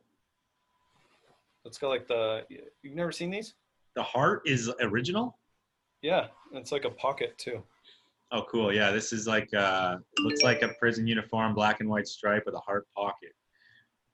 Dude, I have so much Hey, shit. show, show me I'm just after this. showing you a couple things. Yeah, sure. Go for What, it. uh, no, go ahead. What? Oh, show. So you still got a couple things on your bed. What's on your bed? Uh, so because you wanted to talk about like true vintage stuff. Um, there's like you know. You got a mad stack of sukajans, which is the Japanese term for uh, Japan jacket, souvenir jacket. So these jackets are jackets that the military men who were stationed in Japan would buy from these shops as like a token of their time they spent in Japan during World War II. And Is that right by your knowledge? yeah, yeah. And they're reversible these jackets. So a lot of them have like a felt side or a what's it called? The material? Not felt, Sateen is what they call it, I think. sateen. So it's like a fuzzy side and then like a Basically like silk. and then like a silk side yeah. Don't forget about the kids though. oh sick. Dad and dad and son combo. These are okinawa ones got the sick tigers on them. And then there's so a lot, most of them we were from japan you can find some that were from like guam or other interesting like south pacific places right Yeah, those are mo- rare. those are rare and there's also even some that were from germany and different places like that Okay. but the tell you. best ones are alaska or or the weird stations yeah. because people would have been sta- i don't know if they made them there but they would have been stationed there and then had them made oh, I, see that that's the thing is that like almost all like the the sateen like souvenir jackets that are from that are like you know embroidered with different countries and stuff they usually are made in japan the jacket itself. And so i'm i i don't know that yet. I'm i'm actually still trying to figure that out but it makes um, sense I, because- I I came up one time fat on Depop once, and this was like before people before Depop kind of blew up. Um, I don't know, maybe like four years ago or something. But I found two dead stock um, Sukajan Iceland jackets. Like, two of them Two of them dead stock. so dope Fucking amazing, dude. Yeah. Um, I think I bought them for like. She wanted like 90 a piece. I got them for like 70 or like 140 shipped. So it was like, it was nothing for both. Nothing, dude. and um, I think I sold one for like 600 and then I sold the other one for like 800 like Yeah. the next month to the same same guy. which is pretty fair like i think i've gotten up to 1500 for the alaska one Yeah, I mean, was it did it have the like the stuff on the sleeves and all that? Yeah. you So the Alaska, the, the Alaska one is sick because one side is a bear. It's like a grizzly bear that's super gnarly, and then on the sleeve it has a dog sled team on each sleeve, yeah, yeah, and the other side, I forget, but I think there's a version with an eagle and like there's all different ones, but they're super Yeah. cool. they're really neat. Um, but yeah, I don't know about. I, I have like just so much shit, but I, I I wanted to remind you of this one because this one's cool. You're gonna remember when you see it. Oh yeah, dude, that is sick. He, so I'm looking at a Hebrew Hebrew bootleg Beastie Boys. I'm telling y'all, it's sabotage. So that's like that's like later, eh? That's like late '90s, Yeah, 95 it says. five. Yeah, Um, it's not. It's not. I'm telling all y'all. It's I'm telling y'all. See that? Yeah, I'm telling y'all, it's sabotage, and then it has everything everything translated in Hebrew. Yeah. That's sick. Where'd you find that? I found this at the bins, and I'm not a bins guy. And surprisingly, I found this shit. Nice. I can't. I, I'm not. A, I, I just can't. It's it's like fucking the bins, man. Bins are crazy. I'm not a. I can't do What it. what what um makes you hesitant because of the people or because it's hard to find shit or because what? Uh, okay. Well, I mean, so this is the thing is that like competition is like is like fucking out the window. Like there's just so many people trying. There's so many vintage dealers now, and you know, um, especially in LA, you know, everybody's hungry and everyone's got bills to pay, and you know, they they're trying to do their thing, and so every time that I would go to the bins, it was just like literally 50 people looking Yeah. at shit. And so even people that aren't like looking for like the stuff I like, they'll you know they'll still grab it, and so I have to like try to buy it from them or whatever, which is common. Yeah, a lot of guys do that. T-shirts. Uh, I, I got a TDI, dude. Actually, well, I got a TDI. yeah, is that like a STD? no, I'm, I got married a long time ago. I only had those when I was in my 20s. Um, but um, I got a, a TDI. It costs so much for the oil because it's like this crazy synthetic oil. But anyway, yeah. Uh, is that a Volkswagen? yeah, Volkswagen. This my mechanic the other day. I went there and he's rocking a sick 3D emblem Harley, and he's like, "I got a bunch more at home. He's gonna." Oh, what? Yeah, dog. You're like, turn around. Let me see the label. Which one is it? It wasn't the good one. It was like the. Was the 90s one? Yeah, it's a 90s. Oh. Are you recording this right now? I'm recording this. Yeah. Fuck yeah, dude. Hell yeah. Uh, okay, fun. so we've been on for a long time, but I got a few more things I want to go over with you. Okay, Yeah. I want to talk about this thing you did, the Rose Bowl virtual flea. Okay. So explain it. Um, so Free People, as you know, is owned by Urban Outfitters. They Yeah. approached me and asked if I wanted to sell t-shirts and like sweatshirts and kind of like pretty much whatever I wanted. And so I was like, yeah, why not? And um, I don't know, like their their idea I think is more of just you know, people are at home, there's no Rose Bowl. Let's, you know, kind of Yeah, take this idea and make it something and which is kind of cool. Um you know it's it people are just trying to adapt to like this whole this whole like you know Yeah. pandemic everyone's gonna die instantly thing you know what i mean? And so um anyway uh yeah they're, they it's it's kind of like a marketing thing you know they're just trying to like you know expand their market and it's Yeah. it's good for them you know it's good like people are trying to yeah and i'm not even sure if like you know if it's like from like a like a earth saving point of view or not Uh, probably not Probably not.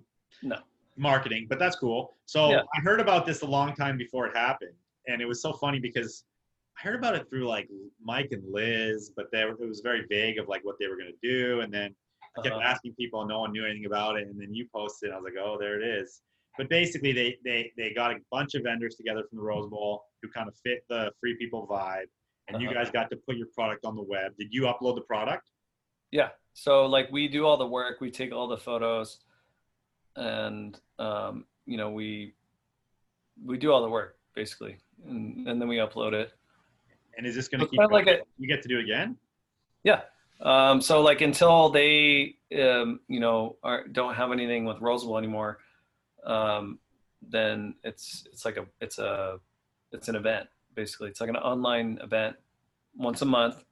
Um, instead of the second Sunday of the month, which is a normal Rose Rose Bowl, it's on the third Sunday of the month, and it's like a one day thing, and it's pretty cool. I mean, it's uh, you know, what's cool about it is that the market with that company, like you know, they don't really they don't bat an eye like you know on price or like even they're and they don't know you know maybe some might know like you know vintage but some may not know vintage too and they don't care. They're like you know this looks cool. Yeah. it's two hundred dollars. Let's buy it. You know it's like the it's like the melrose uh, concept you know? You know what I think that market is is likened to is um, the current affair market. you think so uh you mean what do you mean Well, like the, the customer, like the customer at you know current affair, the, the event. yeah It's like Yeah, I a guess. higher end female buyer who is shopping at Free People. Like Free People's prices are way higher than Urban Outfitters, right? Sure. Yeah. So they're a little more savvy. They're into a certain look. They don't care about the prices as much. Yeah, that's true. I mean, I, I, I can kind of see that. Um, but me being here in LA and seeing like the current affair thing, like whole deal, it's like it's like a mix of you know designer designers and rich people. That's all it is, Current affair, Uh-huh. yeah. huh? That's what the market is there. That's what the customer base is. Yeah, for the most part, for the current affair, yeah. Yeah. It's like it's either designer or like rich people, and that's it, really. Yeah. um, because the those dealers have to pay like a, a premium to be at those markets and that's a whole nother deal. Like they had a i don't know if you saw but there's like a big backlash on that the company that runs that current affair. Why? i don't know. Something to do with like the guy that runs it or something. Is he being canceled? no. No i mean he's still killing it. He's making a bunch of money but um it, it has some it was really interesting because it had someone had posted something that they were like a dealer at that show and they you know they worked really hard to get like their fan base to come there to that show right? Like people that had followed this company Yeah. this vintage company. And so they'd been saving like all these really special pieces that like these people have seen online you know like oh it's going to be available at this market. So like you you can come to this market and like shop it or whatever right um so like the guy that runs it what he does is that like he goes and he goes to like these dealers before the show and tries to like buy the shit out like all the best shit for like a low price or whatever right? Which is like a, a normal typical tactic you know? Like you know the, you get in and you want to get the good stuff but it's like he runs the show and he wanted to get like the you know the best shit from this company and he probably does it with all the other dealers too and like that person uh, it was like a woman and she said you know no i'm i'm not going to sell you all this stuff right now like um, i've had i have people that are coming that paid to come to your vintage show to come shop with me and you want to come and buy all this stuff from you there Yeah. Okay. Ah, you froze again. you there Yeah, buddy. All right you're gonna have to edit all that out sorry i don't know what happened I hate editing, you bastard. I know. I, I saw your editing skills, and it was very like, it was like in like mid conversation. It was like, it was like, yeah. So this one time at Bandcamp, it was like, oh shit. Uh, you know, Yeah, editing sucks, dude. That's not what I'm here. I'm not here to edit. I'm here to talk shit and just sorry. let, let the people If you want to talk shit, I'll, I'll fucking go all day. Okay, so you were Um, saying about current affair. He was doing all this shady dealings, and I guess he got he got a bit of shit for it. So the, the woman was Yeah. talking to you about it, or what did she? What did No, no, no. She like posted something from like last year or something like that, and it like gained like traction again. Um, but like I guess that guy's known for like doing that. That sucks though. I mean, but I was saying it's kind of like inspiration. It's like you know, like and like you know, a lot of the dealers that dealt with inspiration like don't deal with inspiration anymore because you know it's catered to the Japanese high-end buyers. You know, that's it. It's like I'm gonna sell the you know the super expensive ticket for those buy- buyers to come in Yeah, and I'm gonna make a bunch of money off them, and then I'm gonna make a bunch of money off the dealers, and you know, it's it's it's kind of I don't know, it's like it sucks. It sucks to see that shit because like you know us dealers and people like we work hard to do this shit, you know, and it's like Yeah. People shouldn't be like taking advantage of like that, you know, like it's not cool. I mean, I, shout out to Rin Tanaka. He's the guy that started Inspiration. He also has wicked. He started making vintage books, which are called My Freedamn, which are Mhm. super dope. And if you're into if you're into actually learning about vintage and having some resources, go buy the My Freedamn books because they're like they're they're like there's like what like ten different episodes or Yeah, they're great. and they're they're huge coffee table books, tons of wicked pictures. But anyway, he's on. He started Inspiration. We did it. You did it for a lot of years. I did it for like almost ten years. So I don't know from the beginning. It used Yeah. to be on the Queen Mary, which was sick in the basement of that boat. Yeah, haunted. um, and then, yeah, we stopped doing it because Vintage- the marketing, the marketing was weak, and he only advertised, like you said, to Japanese and not got enough. Still weak. He didn't Are get you kidding? Well, yeah, that's why we stopped, and Yeah. we were like, we know everybody who's going to be there in attendance. We know them. Yeah, they could just deal with you directly, right? Yeah, they can just come to the Saga Motor Hotel and like hang out in a hotel room. So that's Yeah, you out. Yep. uh, no, but seriously, like, are you like you guys like like swim in money, right? Like you you, you guys just fucking dude. I have I have my own bank vault. I just go in there and roll around in gold. what's like the craziest thing in your collection right now? Like, um, okay, personal. But hold Yeah. on, the craziest thing as a personal, and then one that's like just fucking, you know, five Gs or whatever. I don't know. Five Gs isn't. I don't lot. even have anything like I don't have anything that's five Gs. Because well, there might be a T-shirt now that's worth five Gs, but I don't even know. Shit. Um, I don't have anything like that. To be honest, I hardly have any real true vintage. I have things that I wear for true vintage. I have like some really cool hunting jackets. I have some cool denim pieces. But if something is worth five grand, I just can't keep it. I feel like fuck. You know, it's hard for me to Yeah. keep it. So I, you know, my personal true vintage pieces are all in like the two to five hundred dollar range, not five thousand. But sure. for my craziest piece, like I think a lot of my patty collection, to me, you know, like some of the really sick reverse piles Uh-huh. and um, so many skate keys. It's hard to well, Hey, what about the hookups shit? I didn't even see that virtual flea.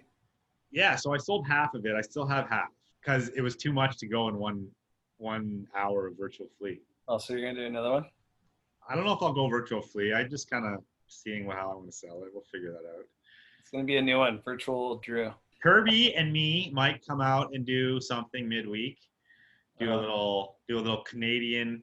We're gonna call it the Hoser and the Bogan. Little Canadian slash Aussie virtual something or other. Who knows? Nice. What I, my personal, my personal shit that I really love. I don't know, man. I mean, do you okay? Even like the so like I see that like you know I see that you're like talking about like I was watching like the other podcasts about like the Aladdin tee and shit, and like you know like it's like or whatever like or like what's current and stuff, and it's like I know that like you have to have content. Yeah. But like, do you really give a shit?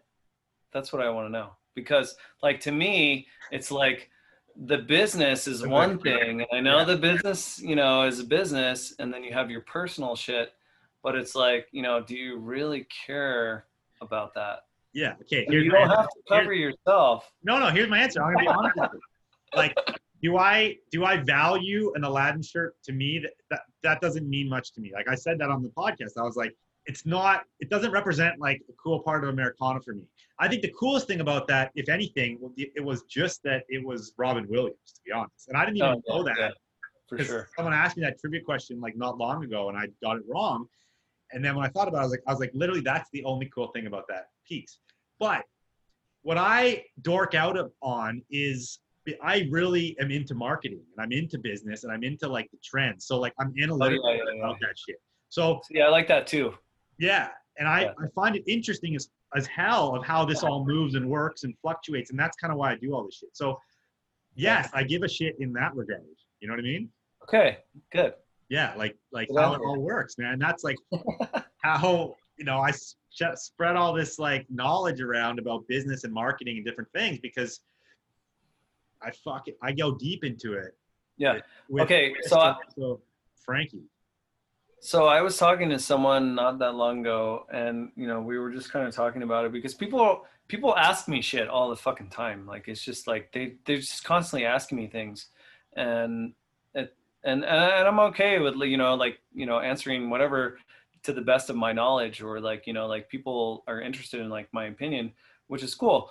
But you know like it doesn't mean what I say is right. It's just my opinion, right? But um, you know, they they had brought up a like a really good point, and it made a lot of sense. Um, but like, um, you know, and this this kind of goes back to like Rose Bowl and like actually just being in LA in general. But like a lot of shit starts here, and you know, whether it's you know, say like round two, like you know, they're not from LA, but they're in LA, and you know, they can create their market, you know, because they have a big following, and so you know, like with Chris and them, they what they do is like you know like with the trends and stuff and so it's like okay you know this is cool this is cool this is cool now um, before like they're they're buying those things before they're cool and then they're creating that market Yeah. you know that's really smart and that's what round two did a lot. Like I- you know, they they really went hard on the movie tees at one point, which kind of made Uh-huh. the movie tee thing boom. And Yeah. they, they were part of partly instrumental in making the Guess boom. Remember when Guess was going? oh yeah for sure So yeah, I, I agree with that. Yeah.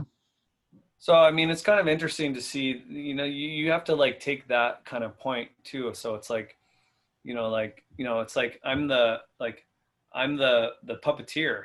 You know, like I'm the puppeteer, and I'm creating all you know the movement here. And so that's you know in any business, marketing or mind, it's all about perception. You know, Yeah, it is. It's it's um it's all perception. psychology, man.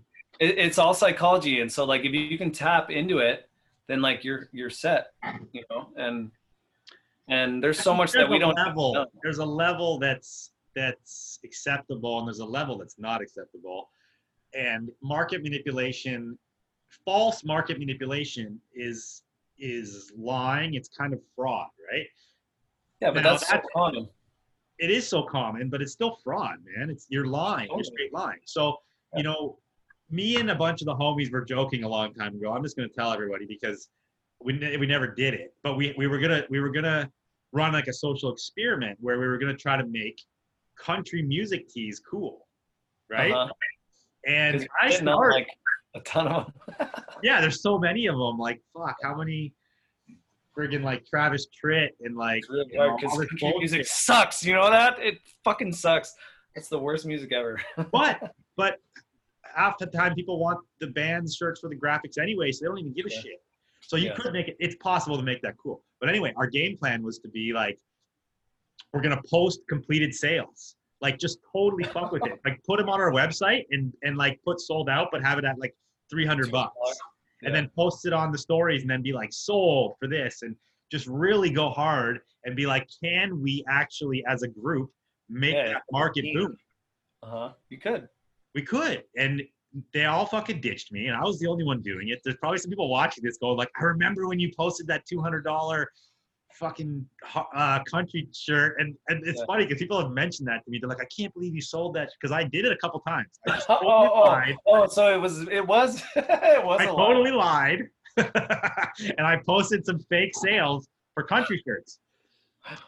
And it was all out of out of research people. It was for okay. uh, it was for psychological marketing research. i get you. Um, so yes, it is possible, but it is fraud. I, and we were going to do it and tell people. We were going to do it. Okay, so that's what I think the Aladdin tee is. Is it's fraud.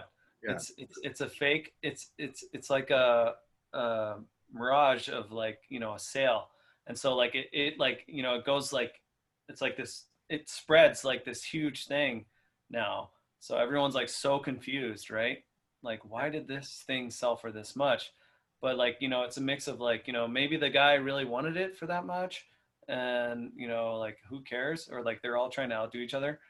But i think that's another thing too. It's like they're all trying to like outdo each other. It's like you know like yeah, that's that, that's the auction. That's but the that auction. that's kind of how it is in the vintage game even in the true vintage game. It's like and inspiration is a huge huge example of that. It's like you know who has the oldest pair of levi's?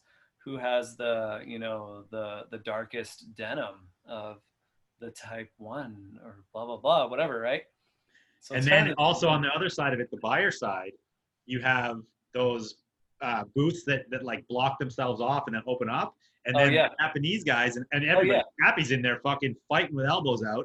Everyone fucking rushes. You know what I mean? They rush. yeah but that, that that all that is is that and and that that's a, that it's all psychology really and like even like the auction part you know like you know that's like a it's like a it's like a rush it's a dopamine rush. Yeah. yeah so It's it's, like i mean i like dude i have dude you don't gotta tell me like Yeah. come on i i have the ebay app all right i, I told you the ebay app is built in i, I was i like I- hooked it up It's cool. hooked up right to your right now. dopamine receptor. I'm getting one right now It's double v right in. double v stencil Ah, yeah. so I want to talk about another subject. okay not that I don't want to keep talking about this stupid six thousand dollar T-shirt. No, no, no. I just, I, I'm only bring, I, I'm only trying to get my point across because I know that like people are gonna listen to this. Yeah, And, for sure. you know. And uh, just just to to tell you my opinion, I don't think that it was fraud. I spoke to that guy. I think this guy Yeah, deep. Okay. has a plan. Well, because everyone talks about this shit, so I like I knew who it was like the next day. But I spoke to him on DMs because I tried to sell him another shirt, and you know I, I just offered him another shirt and he didn't buy it, How much? but he wanted it. That shirt was out. I was asking. I have the Sleeping Beauty Disney shirt, the '80s Sleeping Beauty Disney shirt. You've probably seen it on my Instagram. I was asking 500 Oh, bucks because this shit's fucking super grail hammer Oh. rare. Fucking fire. anyway, he's a super nice guy. He's super genuine with me. We had a big DM conversation. He was about to buy it, but then he, you know, whatever. He didn't like it for some reason. It's fine. So, Yeah, because he spent six grand already. so maybe that's it. My thing is, I think he's gonna, I think he's gonna open a store, do something interesting with Okay. it. I don't really know, but anyway, on to the next topic. Okay, go. Um, I, I, you are a, a sole proprietor. You have your own business. You're an entrepreneur in the vintage world, and you are you're your dad. Yeah, your son. Your son was on the show a second ago. Uh, your Yeah, son's cool. Six. He said. I guess I just want to kind of talk about like the work-life balance and how like doing what you do benefits your your home life. Like what I do as Like you, allowing the freedom of of making your own schedule, selling vintage, also allows you the freedom to like spend a ton of time with your kid, right? It does. I would say like the majority of my time is is for him, um, and that's because you know I don't want to I don't want to take time away from from him. You know his his mind is growing, and so I want to be there for that and to you know like be a part of that. Um, and so it's actually kind of harder for me on my business because especially now with the whole like homeschool situation it's a whole different ball game like and so i have to like i have to reevaluate my situation and figure out like ways to pick or Yeah, you know take time to like take photos of stuff or whatever. And so like my business is kind of weird because i don't really sell on ebay. I don't have a website right now. I you know i'll occasionally sell like on my instagram but like for the most part most of my business was at rose bowl you know because you know i'd have like my you know monthly clients come in and you know people that had like shopped with me before they would come by and you know like i said i'm very personable so that was that was my deal you know i didn't have i don't have a storefront. And so you know i have my instagram and then i have the rose bowl. And so now i'm you know like with the free people thing it was kind of like a business opportunity so i took it and you know it's it's cool. And you know um, i'm just really thankful to all my followers and like people like you that like you know that i've known for a while in the same community that you know like can you know feed off of each other and you know like give each other props and you know Support I- I each just- other. Huh? Support each other. yeah it's great i mean it's On great that, on that on that regard, you guys, whoever's listening, better be following this guy after this episode comes out. So go do that now. yeah vintage warrior warrior so can you tell them what that is and like every time you see see me at the ball and so people don't I mean, they know who I the- mean, mean, the, people the that don't know who the wrestler was Eh? Huh? The, you, you say mean how, A? how you say A? said, I said warriors come out and play. Yay! that? and you got to say A after that. Hey, yeah, hey. I'll say So like it. I do have a question about that. Like so do you we I say dude a lot because you know I'm a SoCal boy. Like. Canada is it all of Canada says A? I eh? think we all say A.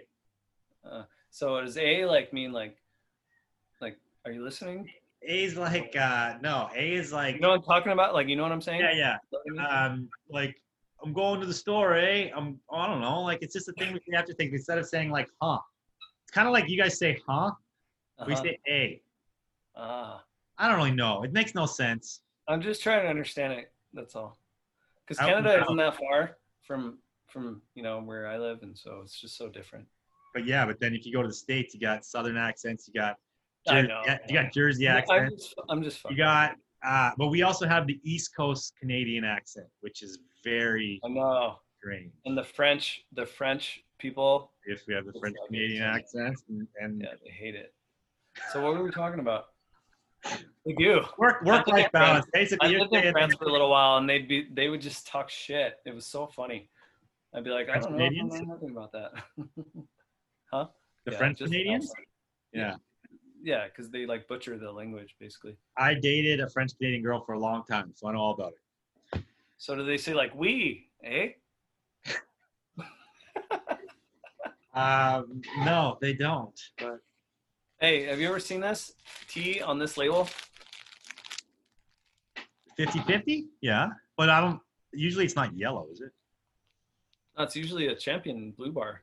Oh, I've never seen that particular tee on that label. No. Oh, okay. Is that though? Is that 50-50? The champion blue bar would be like the late 70s. Is that 50-50, 70s or 80s? Yeah, uh, 70s. That's sick. Dead stock, buddy. Nice.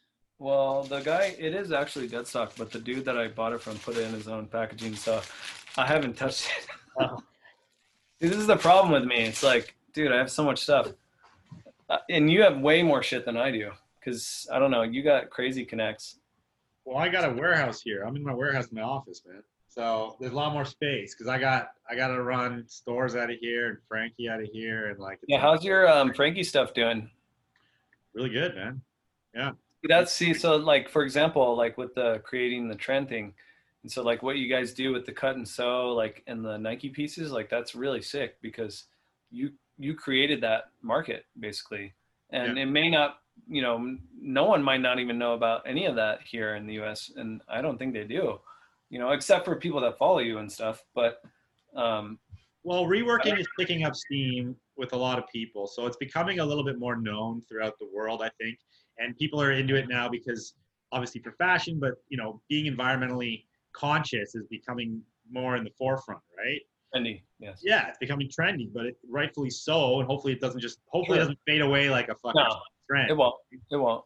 Exactly. So, yeah, people know. I mean, most of our business is to the states, to be honest. So, Oh, cool. yeah, we do really well, and we do we do um, we do we do create cool. We create interesting things that we like and we want to see, and then we put it out there. And yeah, we have created quite a market for ourselves.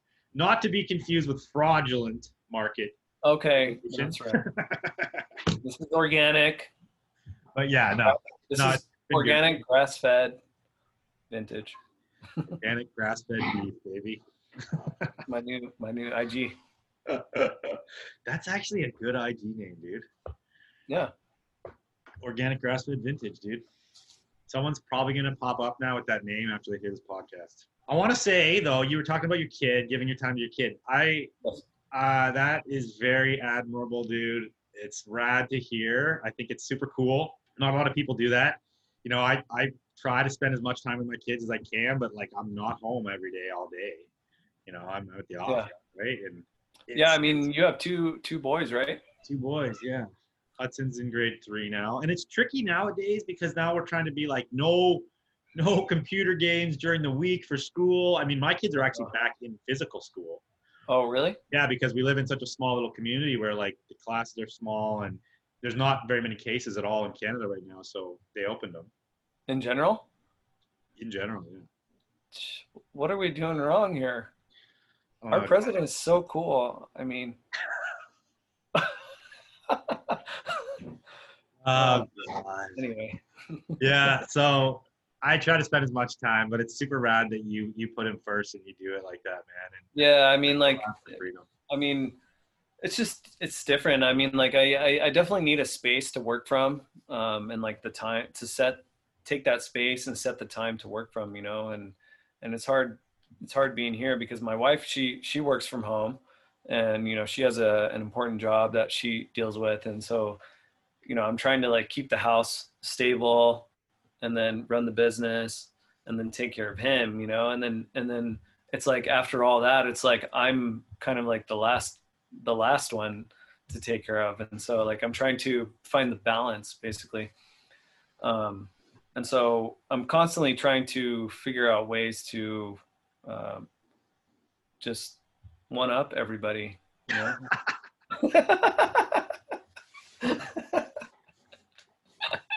Oh yes, that was so. That's why. delivery, man. Perfect delivery. no, but I, I hear you, man. That's like uh, that's that's tricky. I've I've always told my wife, I'm like, if you want to go go out and work, I'm ready to I'm ready to chill with the kids and stay home more. I mean, that would be good for you guys. I mean, you know what's cool about your situation, and I mean, you can you're still like the boss, and so you can, you know, you have a team under you and stuff, which is great. And I love seeing, I, dude, I've been following you guys forever, and like before, before like we met in person, like I had already like known who you guys were just because I was so inspired by like you know the whole like just the and like this was like when you were like doing like mostly like kind of more streetwear stuff you know Yeah. like and nike and like but like really cool shit you know and so i was always like really like really impressed and always like kind of like really inspired by you guys and i've always told my wife like oh yeah like you know oh man like it was funny like this was dude this is a minute ago and i'd be like oh yeah like. I remember this one company like that I followed like from Canada, like uh you know like I met him and and stuff, and it was like it was like cool. I was like stoked. You know what I mean? Yeah, we just, it, we like, hit it off pretty quick at the ball, man. When we first really? met, Huh? we were like we hit it. You and me hit it off pretty quick at the ball when we first met. Oh yeah, It's always good to see you down there, man. So this must be like a huge life accomplishment for you right now, coming on my podcast, then. Eh? yeah. I mean, dude, I wish it was Thrift Lords uh, podcast, but this this will do. I'm always playing second fiddle to Thrift Lord, dude. Come on. okay, dude. No, this is cool. I mean, I, I know, um, I know we've been trying to set this up for a minute, and like probably most of the stuff that we talked about might be kind of random. Um, good, and which, good, good.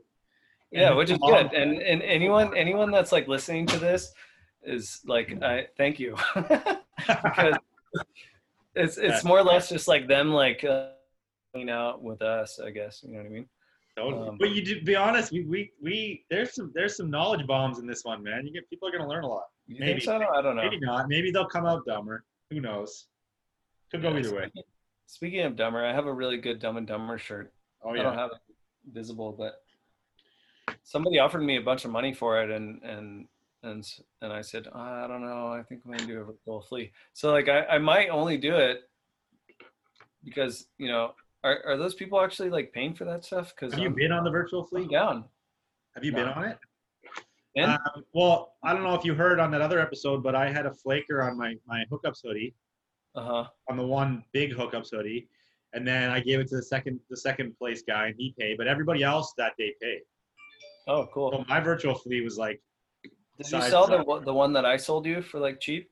which one did you sell me? I don't remember. I sold you the katana like green. No, dude, I have that one. That one's sick, and mad people want that one. How much? Did, how much did I buy it I for? was waiting. I was waiting to just. I mean, I don't care, but I was just curious. Like, Yeah. I was like thinking, like, this fucker talked me down from like sixty to like forty bucks or some shit on like a fucking OG like early hookups rare tee. You know what I really want though? I want the dude. hookups shoes. Yeah, you know what? They used to be on eBay in the box, and they weren't even that bad. Oh, I mean, they were like three hundred bucks then, so it was a lot then. But now I bet you could sell that for whatever. And I should have bought them because they're super hard to find now. Somebody had like five So pairs in the box. find.